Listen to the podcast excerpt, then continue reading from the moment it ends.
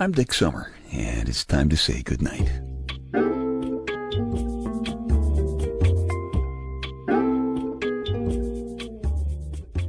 This is a quiet place to rest your head, a safe place to hide a hurting heart, a gentle place to fall. We just call this place goodnight. I am sitting here in my big, manly, black leather, comfortable papa chair in my living room and I'm pondering the power of little things. We had a tiny tree this year, and I'm putting the bulb in the center of the homemade star that has graced the tops of our trees since 1972. My lady Wonder Wench usually likes something the size of the Rock Center tree in New York, but this year we decided to get one that's still growing in a little pot, and we're gonna we're gonna put it out in the ground after Christmas. Just a little tree, we figure it'll give us a small but constant excuse for enjoying some Christmas memories, even at our 4th of July cookouts. Little reminders are sometimes the best. The newest wonderful member of our family is our five year old little Cecilia. Now, Cecilia is what you might call a princessy tiny terror.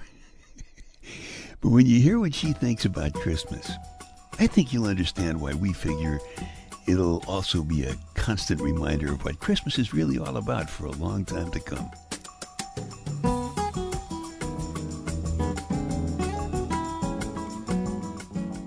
Christmas can be lots of things, including funny.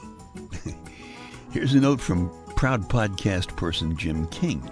He says Santa's primary language is North Polish, and he goes swimming in a North Pool. If Santa rode a motorcycle, it would be a Harley Davidson. And his favorite breakfast cereal would be Frosted Flakes.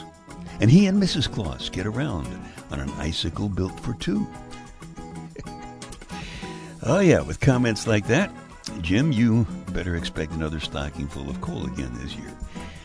Proud podcast person Pastor Mike has an insight that's really worth remembering. Mike says, I think the problem religious people have with secular people over Christmas is that they don't realize there are really two different celebrations going on at the same time. There's the celebration of the birth of Jesus and the joys and miracles of that wondrous night. But unfortunately, over the years, the story became ritualized and made solemn, and it became a believe it or not scenario. The wonder, the joy, the significance of the gift that we've been given were lost. And people missed that. So they found other ways of expressing the joy the ritual had taken away in Christmas trees and Santa and Rudolph and Frosty, and most of all in giving gifts to honor the greatest gift of all. Religious people hated this. They're not real, they said. No, they're not. But the truths they represent are very real. The generosity of Santa, the loyalty and courage of Rudolph, the magic and happiness of Frosty. Those things are real, and we should bless them. Pastor Mike, you are my kind of pastor.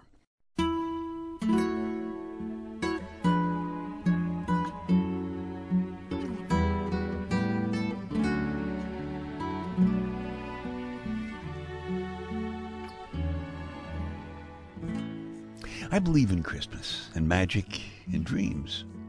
Dreams generate enormous power in our lives, even little dreams. And if you've been around long enough to be a member of the Louie Louie generation, you know that you need all the powerful help you can get. My buddy Al recently realized that he needed some help with his hearing. So he bought a new hearing aid and he said, Hey, cost me $4,000, but it's state of the art and I can now hear perfectly. I said, Hmm, what kind is it? He said, 1230. Al is a Louie Louie generation guy, so he got a big laugh when I corrected him. You know, some guys our age don't laugh much anymore. That's too bad. Sure, it's kind of tough being the only Power Ranger in the neighborhood with a walker, but come on, you can always use the gratitude attitude. After all, just think you don't have to ask your live in partner to chew your food for you yet. I call folks like that who don't laugh the dreary drones. On the other hand, I'm sure you found yourself looking for your glasses while you're wearing them, you know, but If you're a Louie Louie generation lad or lady, that gave you a giggle. You probably found yourself standing in the middle of a room, scratching your head and saying, hmm, why am I here? and I know that you have sometimes been a little surprised at the face looking back at you in the mirror. But then you do the Louie Louie thing, and right away you put a smile on that face in the mirror. Been there, done that. Of course, it's frustrating at times. But you know, you're okay as long as you remember where you keep your dreams. Because that's where your magic lives. And magic does live, and it's powerful. You know, some magic you have to see to believe. But the most powerful magic works the other way. You have to believe in it first before you can see it working. And that's the kind of magic that lives deep down inside us, in the same place where we, we keep feeding our dreams. One of the reasons I wrote my book, Staying Happy, Healthy, and Hot, available at Amazon.com, shameless plug, one of the reasons I wrote it is that I've seen so many of my friends forgetting to feed their dreams as the years have gone along. They've become dreary drones. Some have even fallen out of their longtime loves. And you know, that figures. Because, of course, love is made of magic and dreams, just like Christmas.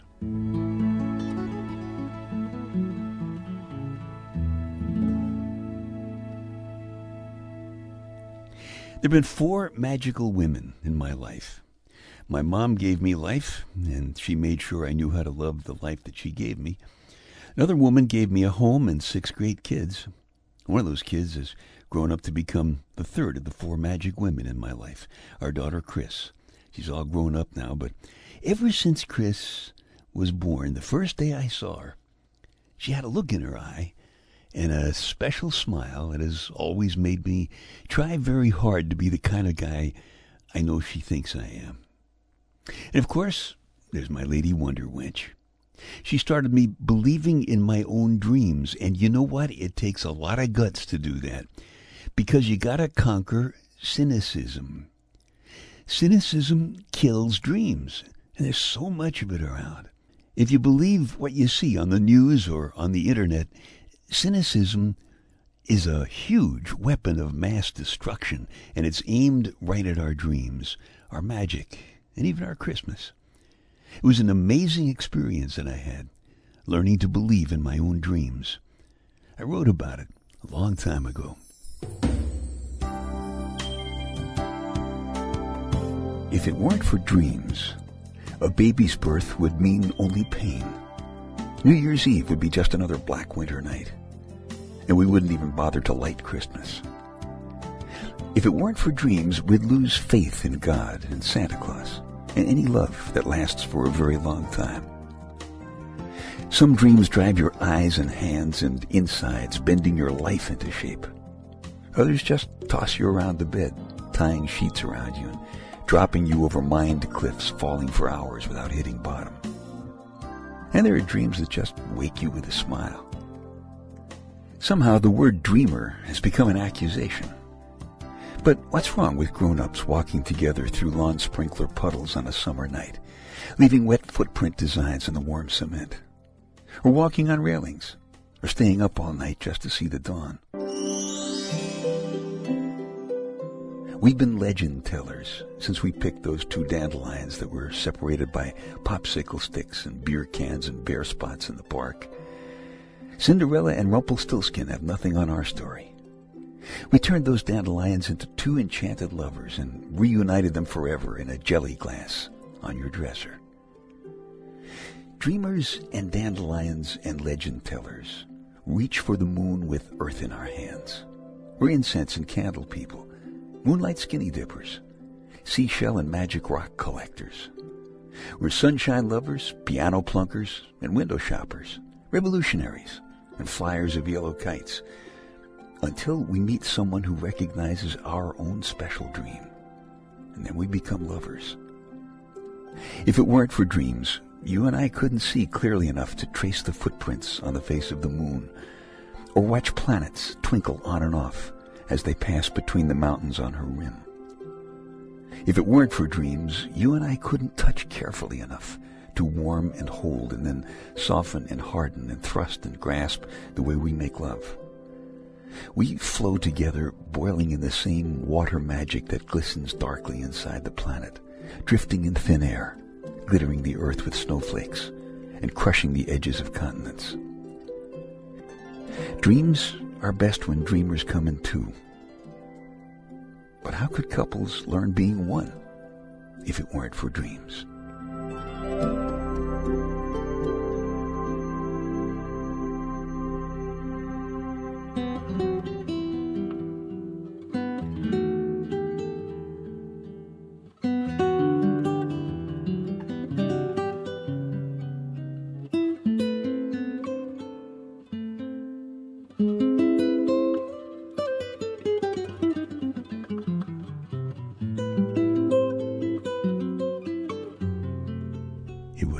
Powerful magic all those years ago, learning to believe in my own dreams.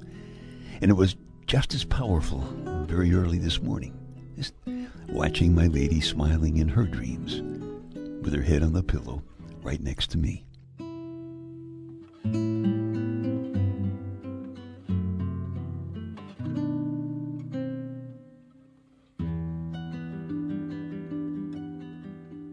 If It Weren't for Dreams is from the Love and Touch spoken word CD. If you like it, you can just keep this podcast. Or if you want a fresh copy, just go back to www.dicksummer.com. Check out the Love and Touch icon on the homepage. Well, when tinsel time is done, we'll be putting our little Christmas tree in the ground for it to live and grow for a lot of Christmases to come. It'll be a, a tiny reminder of the magic of Christmas all year long, even when we're flipping burgers at our 4th of July cookout. It's just a little Christmas tree this year. But you know, there's a lot of power in little things if you pay attention to them. I was talking to our newest family member, our, our wonderful little princessy, tiny terror, five year old Cecilia, about Santa a few days ago. Listen to what she had to say and the magic confidence that she has in what she knows about Christmas. Do you like Santa Claus? He gives some presents. Ah, do you give him anything? Yep, cookies. Oh, how many cookies do you give him? Twelve. You give him 12 cookies? Yes, He's going to get fat if you give him 12 cookies. he's already fat. I see. Okay. How does he get there? Does he take the subway? Or does he take a bus? Or does he drive a car? How does he get to your house? Um, sled. A sled? How does he how does he get into your house? Do you open the door and let him in? No, he will get. He he has magic powers and he will go up the chimney. Oh, but he has to come down the chimney first, right? And then he goes up. Yes. Okay. And what does he do after he leaves your house? Um. We s- we wake up and we get up and we sit on his lap. He, uh, he asked. Do you what do you expect to get a present this Christmas? Yes, What kind of present do you expect to get? puppy. A puppy. We just got one. Does your mommy know about that? Yes. What does she think about it? She's still thinking about it. it?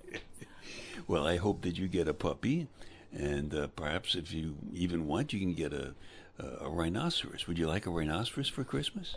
No. Why not? It's scary. Okay, so so you want to wish everybody Merry Christmas?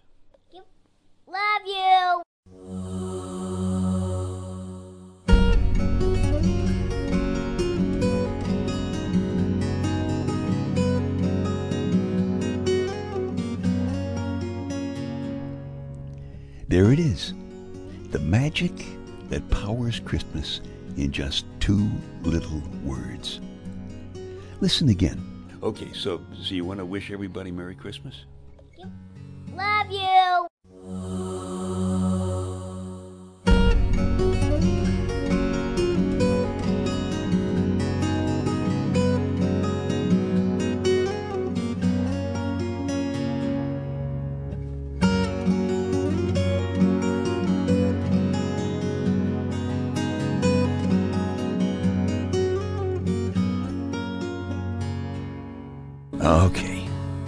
Time to tuck you in now. I'm Dick Summer, and I hope you'll come back soon for a gentle place to fall. Quiet place to rest your head. Safe place to hide a hurting heart. Nice and easy now. Couple of deep breaths. Come on. There you go. Just one more. That's better. All the way to sleep. All the way to sleep. Good night.